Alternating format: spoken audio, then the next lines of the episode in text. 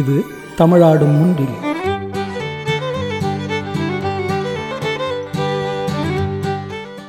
நான் சிராப்பள்ளி மாதேவன் பேசுகிறேன்.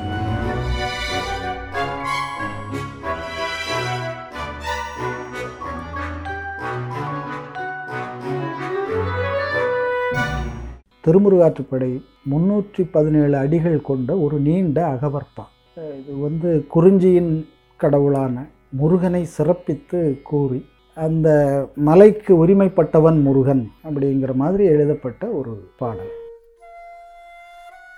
இந்த மலைக்கு உரிமைப்பட்ட முருகன் திருச்சீரலைவாய் திருப்பரங்குன்றம் ஆவினன்குடி திருஏரகம் அப்படிங்கிற நான்கு இடங்களிலே இருப்பதாகவும் உறைவதாகவும் அதுக்கு எப்படி போகிறது அப்படிங்கிற வழியை சொல்லுகிற ஒரு பாடலாக இது எழுதப்பட்டது. இந்த நான்கு இடங்கள் இல்லாமல் வேறு எங்கெல்லாம் முருகன் உறைவான் என்கிற செய்தியையும் முருகனை எப்படி வழிபட்டார்கள் புதிதாக வருபவர்கள் எப்படி வழிபட வேண்டும் என்ற செய்தியையும் சேர்த்து எழுதப்பட்டிருக்கிறது இந்த திருமுருகாற்றுப்படை நல்ல கவனமாக பார்த்தோம்னா இங்கே அறுபடை வீடுன்னெல்லாம் சொல்லலை.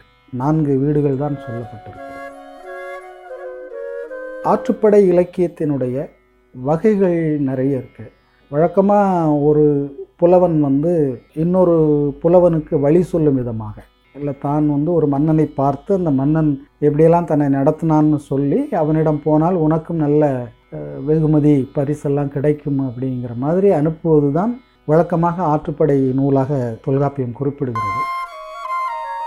இது தொல்காப்பிய குறிப்பில் இல்லாத ஒரு ஆற்றுப்படை இலக்கியமாக இந்த திருமுரு ஆற்றுப்படை இருக்கும். திருமுரு ஆற்றுப்படை வந்து முருகனை வழிபடுவதற்கான வழிகளை சொல்லுகிற மாதிரி முருகன் உரைகிற இடங்களை பற்றி பேசுகிற ஒரு நூலாக இந்த திருமுருகாற்றுப்படையை இயற்றியவர் நக்கீரன் அப்படின்னு நம்மெல்லாம் அறிந்திருக்கிற அந்த புலவர். மதுரை கணக்காயனார் மகன் நக்கீரனார் அப்படின்னும் சொல்கிறாங்க நக்கீரர் எழுதிய இந்த திருமுருகாற்றுப்படையை சின்ன சின்ன குறிப்புகளோடு ஒரு விளக்கம் மாதிரி பேசலாம் என்கிற எண்ணத்தில் தான் நான் அதை எழுதினேன். நக்கீரர் வந்து நமக்கு முதலில் முருகனை வந்து அறிமுகப்படுத்துகிறார் யார் முருகன்? இந்த உலகத்தில் இருக்கிற உயிர்களெல்லாம் மகிழ்ச்சியோடு இருக்கணும் அப்படின்னா இங்கே கதிரவன் வந்து ரொம்ப முகாமையான கதிரவனால் தான் இங்கே ஒளி கிடைக்கிறது. இந்த ஒளியில் தான் நம்முடைய வாழ்வின் பெரும்பகுதி நடக்கிறது. உணவு உண்பது வேட்டையாடுவது அப்படி தொடங்கி உயிர்களுடைய முகாமையான பணிகள் நிறைய இந்த வெயிலில் தான் வெளிச்சத்தில் தான் நடக்குது.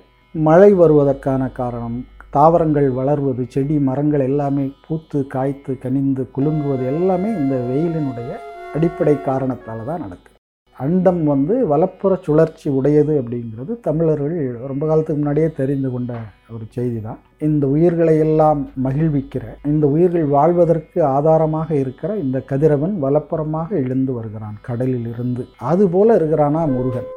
ஏன் அப்படி கொண்டு ஒரு ஒப்புமைப்படுத்துகிறார் அப்படின்னு பார்த்தீங்கன்னா சூரியன் வந்து கண் அடைக்கிறது இல்லை கண் அடைக்கிறதுனா நம்ம இமைப்பது மாதிரி அது இமைப்பதோ அல்லது ஒளிவு ஒளிவுன்னா தீர்ந்து போகுது. ஒரு பொருள் தீர்ந்து போகுது இல்லை அது முடிந்து போகிறது திரும்ப வருவது அப்படி இல்லாமல் எப்பொழுதுமே இருந்து கொண்டு இருக்கிற ஒரு நிலை வந்து கதிரவனுக்கு உண்டு. அப்படியான இடத்துல இருக்கிறதுனால முருகனையும் அந்த கதிரவனோடு ஒப்பிட்டு சொல்கிறார் அது எப்படி இருக்குன்னா தன்னை சார்ந்தவர்களை எல்லாரையுமே வந்து வாழ வைக்கிற செருக்கடைய வைக்கிற மகிழச் செய்கிற ஒரு தன்மை வந்து கதிரவனுக்கு இருக்கிறது. அப்படியான ஒரு தன்மையோடு இருக்கிறான் முருகன். அப்படியே அரவணைத்து கொண்டே இருப்பானா அப்படின்னா அப்படி இல்லை அப்படிங்கிறார். இடி மாதிரியான கைகளை கொண்டவன். தாக்குகிற தன்மையும் முருகனுக்கு உண்டு என்கிறார். இடி போல இருக்கிற பெருங்கைகளுக்கு சொந்தக்காரன் முருகன். அவனுடைய துணைவியை வந்து அறிமுகப்படுத்துகிறார். குற்றமற்ற கற்பும் ஒளி பொருந்திய முகத்தையும் உடைய துணைவியின் கணவன் அப்படின்னு தான் சொல்கிறார் யாருடைய பெயரும் இங்கே குறிப்பிடப்படவில்லை என்பது முகாமையானது. முருகனை வந்து குறிஞ்சி நில கடவுள் என்று தான் தமிழ் சொல்கிறது. குறிஞ்சி நிலம் என்பது மலையும் மலை சார்ந்த இடம் அப்படின்னு படிச்சிருக்கோம். மலைன்னா வானமலை வானமலைன்னா மேற்கு தொடர்ச்சி மலைன்னு சொல்கிறோம்ல அதனுடைய பெயர் வானமலை. அந்த மலையினுடைய வளத்தை சொல்கிறாங்க அந்த மலை எப்படி வளமாக இருக்குது அப்படின்னா சூளுற்ற மழை மேகங்கள் கருகருகர்னு மழை மேகம் வந்து வானத்திலே அப்படியே மிதந்து பறந்து செல்லும். அப்படி பறந்து எல்லா இடத்திலும் விருந்து செல்கிற மேகங்கள் வந்து மெல்ல மெல்ல துளி துளியாக நீரை சொட்ட ஆரம்பிக்கும். மின்னல் மின்னும். ஒரு பளபளப்பான மின்னல் மின்னும். அதிலிருந்து விழுகிற மழைத்துளிகள் வந்து வளத்தை தரும்.